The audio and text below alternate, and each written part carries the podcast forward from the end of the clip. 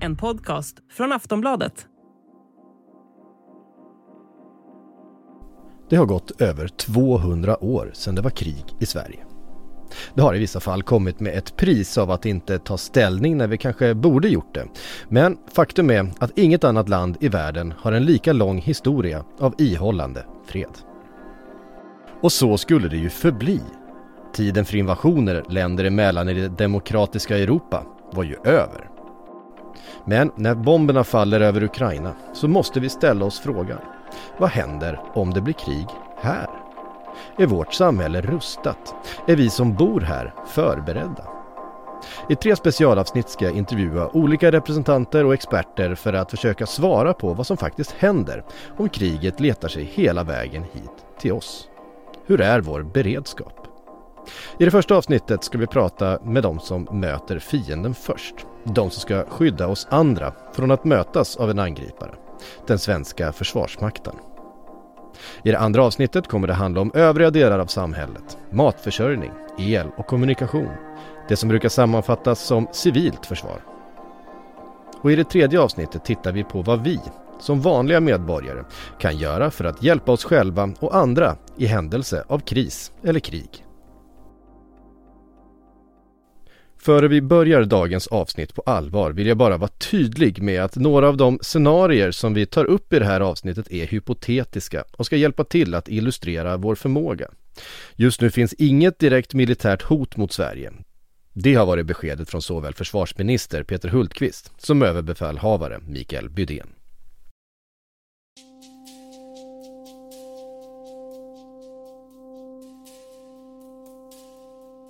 Det fanns en tid då det svenska försvaret ansågs vara ett av de allra främsta i världen.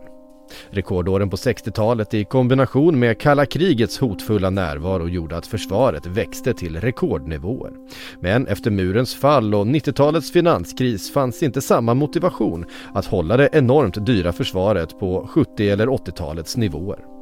Regementen lades ner, materiell lades i malpåse och inte långt senare avskaffades till och med den allmänna värnplikten. Men i takt med att omvärlden under de senaste tio åren blivit allt mer orolig har också kliv tagits för att förstärka Försvarsmakten igen. Men hur ser det egentligen ut? Hur starkt är vårt försvar? Med oss idag har vi Johan Viktorin, ledamot i Kungliga krigsvetenskapsakademin, som får börja med att beskriva det svenska försvaret just nu. Ja, vi har en försvarsmakt som är under omstöpning igen. För, för 10-15 år sedan då höll vi på att eh, sätta upp ett insatsförsvar som skulle göra internationella operationer. Och nu håller vi på att bygga ut ett insatsförsvar på hemmaplan. Och det är lite olika profil på den typen av försvar. Men jag skulle säga att rent allmänt så är försvaret starkare idag än vad det var för tio år sedan och det är av två skäl. Det ena är att vi har tillfört mer pengar och håller på att tillföra ännu mer pengar till försvaret, vilket då har investerats i modern materiel eh, och eh, ta igen tidigare brister så att det blir eh, bättre förutsättningar för den enskilde soldaten. Sen en annan faktor som många glömmer bort det är att många svenska soldater och officerare har varit i utlandstjänst i internationella operationer som har varit väldigt krävande i Afghanistan, i Mali på andra platser. Och det gör att man har en erfarenhet av riktig strid ungefär inte jämförbart så för att Ukraina har ju lite råkat ut lite mer för artillerield och sånt, men Ukraina har ju under åtta års tid haft en omsättning av personal som har tjänstgjort i Donbassområdet och fått erfarenhet. Och på samma sätt är det då med svenska officerare och soldater i hårda strider i Afghanistan som vi kanske inte vet så där mycket om egentligen. Men de två erfarenheterna, eh, de två faktorerna tror jag är det som gör att försvaret är bättre rustat idag än vad det var för 10-15 år sedan. Mm. Och om det nu blir då så som vi eh, såklart hoppas att vi verkligen slipper, men om det blir eh, så att kriget på ett eller annat sätt spiller över till Sverige och till vårt territorium, vad händer egentligen då? Ja, till att börja med så måste man sätta det här i ett sammanhang och det är ju att, att eh, vi blir ju indragna i en konflikt på grund av vårt läge. Eh, samtidigt så ska man också komma ihåg att Ryssland idag, eh, om vi nu säger att det är motståndaren, eh, har ganska dåliga förutsättningar baseringsmässigt att, att nå Sverige ordentligt. Därför man sitter instängd i Sankt Petersburgområdet och man ligger i Kaliningrad. Så att det är framför allt i huvudsak stora städer, Gotland, Åland, som är ett svenskt stort intresse förstås, även om det inte är svenskt territorium. Och kanske delar av östra Sverige som är de mest uppenbara. Och för också Nordkalotten, för där finns det också ryska styrkor förstås, fast det är lång väg från Murmanskområdet till Nordkalotten, eller till Norrbotten. Men det är väl ungefär där, så jag ville bara liksom måla den situationen först då. Men mm. det, det, det, man kan säga att man räknar med det är ju att eh, angrepp, ett angrepp sker överraskande. Eh, det vill säga att man skjuter robotar, både ballistiska robotar som går i en kastbana eh, som kanske kan flyga 50, 70, 100 mil beroende på vad det är för plattform som skjuter. Kryssningsrobotar som man har betydligt fler av som kan skjutas från fartyg och från, från land och från flygplan. Och då försöker angriparen i första hand att förblinda eh, och att, att eh, försöka slå ut så mycket av det svenska luftförsvaret som möjligt. Radarstationer, flygbaser, flygplan. Eh, därför att där, där kommer man få lite problem därför vi har en ganska, även om vi har lite kvantitativa uthållighetsbrister kanske, så har vi en initial väldigt hög förmåga med vårt flygvapen. Det är som bra tränade flygförare, det är bra plan och det är väldigt bra beväpning. Så att det tror jag att de skulle faktiskt få en hel del problem med. Och samma sak är det ju då att man försöker påverka eh, våra marinbaser eh, som vi inte har så många av. Och eh, då försöker man komma åt svenska ubåtar och eh, svenska korvetter i första hand. Eh, och själva marinbasen som sådan, kanske varvskapacitet så att man kan reparera.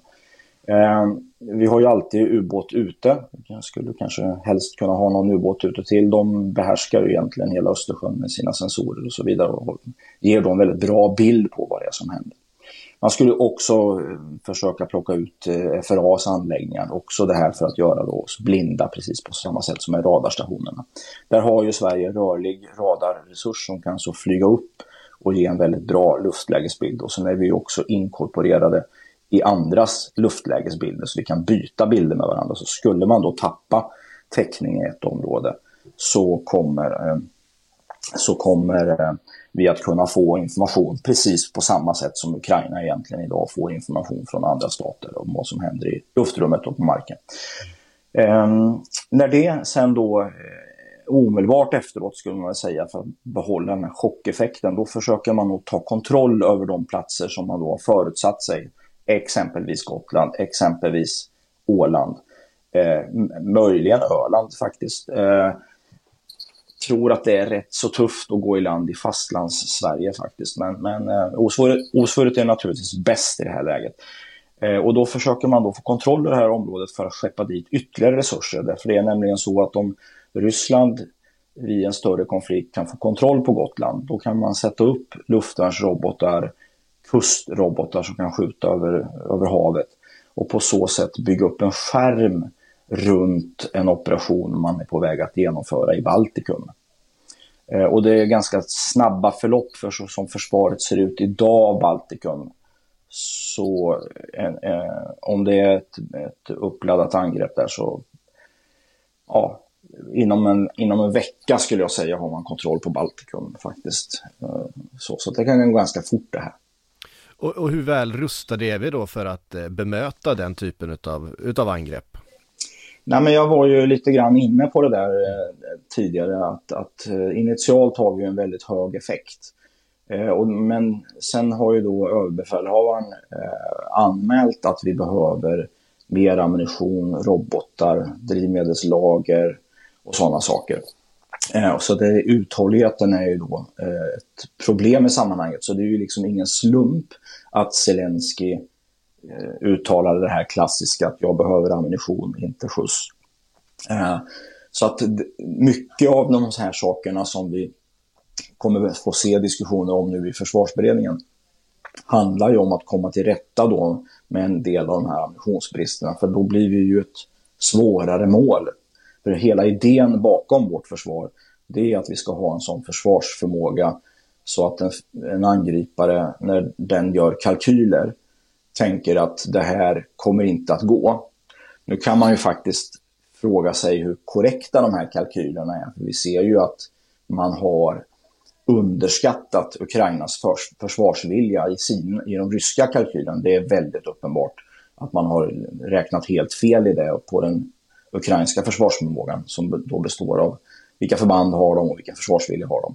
Och det är därför det är så viktigt för oss att visa våran försvarsvilja i alla lägen idag alltså.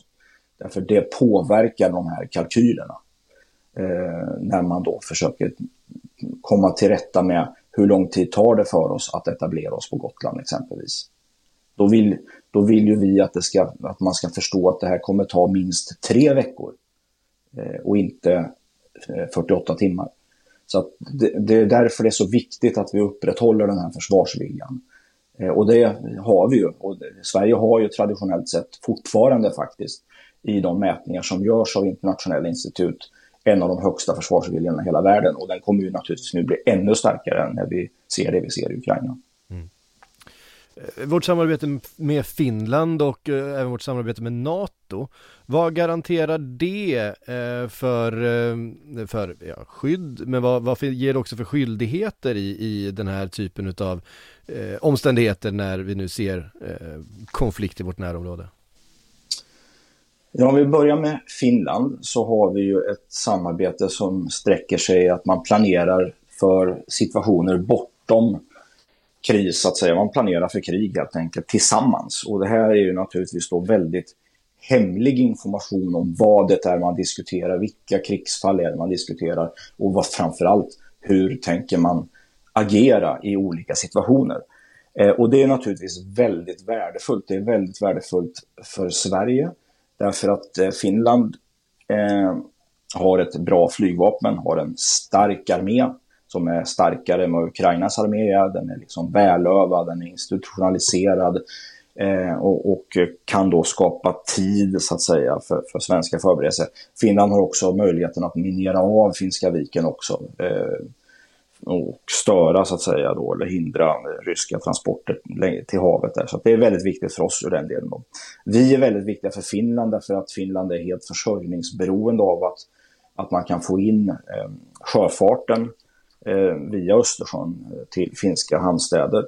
Eh, vi har också ett bra flygvapen, vi har ubåtar och den typen som då kan ta toll på ryska eh, stridskrafter. Eh, men det finns liksom ingen skyldighet här utan vi har bara gjort oss klara för att kunna samarbeta väldigt integrerat i, i händelse av då angrepp på Finland och Sverige. Men det är då respektive riksdagar och regeringar som tar ställning till det här när det sker. Lagstiftningen är förberedd så att vi kan skicka trupp eh, till varandra på olika sätt. Så att det är ju väldigt värdefullt. Och för Finland, jag glömde säga också, för Finland är också Sverige ett strategiskt djup. Därför att det innebär att Finland då som har en landgräns på eh, 1300 kilometer mot Ryssland kan backa tillbaka och kan få försörjning via Sverige. Eh, vilket naturligtvis är väldigt värdefullt. De skulle till och med kunna då ställa sitt flyg i Sverige. Eh, och då blir det lite svårare för Ryssland att, att eh, skjuta ut det flyget. Mm. När det gäller NATO eh, så har vi under en räcka av år och stegvis allt mer integrerat vårt samarbete med NATO. Vi fick för ett antal år sedan någonting som hette det så kallade guldkortet. Eh, kanske inte en bra benämning så, men vi är lite närmare partner än de andra länderna som inte är med i NATO. Det är vi och Finland och ett par länder till. Eh, och det gör att vi har liksom nu i, i fredags då, eller fel, eh, lite tidigare, aktiverat eh, en, en funktion eh, i samarbetet med NATO som gör att vi kan koordinera vår planering med NATO. Vi kan få ökat underrättelseutbyte och informationsutbyte till och från NATO eh, om vad som händer i Ukraina, vad som händer i Murmanskområdet, vad som händer i Sankt Petersburgområdet och så vidare. Eh, och det här underlättar ju naturligtvis hur alla agerar i händelse av ett, en större konflikt. Därför det är ju så att eh, USA då framförallt och Storbritannien som fördragsparter i NATO eh, är ju skyldiga att bistå Baltikum och då ligger Sverige där Sverige ligger. Och det är ju därför vi kommer att bli indragna i en sån konflikt. Eh, och och, det, och det, då ligger det i vårt, både i NATOs och svenskt intresse att det här fungerar eh, som det ska. Vi har alltså sammanfallande helt och hållet intressen i, i det avseendet. Mm. Så bara sammanfattningsvis, skulle du säga att eh, beredskapen är god? Eh, det beror ju på vad vi ska möta för någonting. Eh, det, vi har ju inget invasionsförsvar som vi hade förr i tiden. Eh, jag tjänstgjorde ju som officer under det och jag ser ju på det eh, jag har sett här nu i Ukraina och det styrker bara mig i det som jag var övertygad om på den tiden, att de hade aldrig haft en chans mot svenska styrkor. Eh, nu har vi ändrat profil och håller på att bygga upp ett insatsförsvar då på hemmaplan. För det handlar kanske inte så mycket om att försöka invadera Sverige, det är ganska lång tid faktiskt. Det som är, är mer i riskzonen när det gäller att försöka ta svenskt och hålla svenskt territorium, då är det framförallt uppe på Nordkalotten. Därför där finns det väldigt mycket råvaror och där finns det eh, eh, eh där finns det kanske, skulle det kunna finnas en rysk aptit att bygga ut en skyddszon runt sina kärnvapenstyrkor eh, på Nordkalotten. Eh, så att det, men det, det är som sagt var man ska passera finska förband i 40 mil innan man kommer in till Sverige. Så det, det beror helt och hållet på vad det är vi ska möta för någonting. Men nu gäller det ju att få alla grejer i ordning och att liksom toppa laget inför eh, säkert ett decennium som kan bli ganska, ganska turbulent. För att vi vet ju inte vad som händer med kriget i Ukraina. Vi vet inte vad som händer i Ryssland. Och det är inte säkert att, eh, att om Putin-regimen skulle falla, att det kommer någonting som är bättre faktiskt. Det, det, kan vi inte säga någonting om idag. Så det är därför vi måste slå till alla klutar för att kunna möta ett högre hot i framtiden mot Sverige.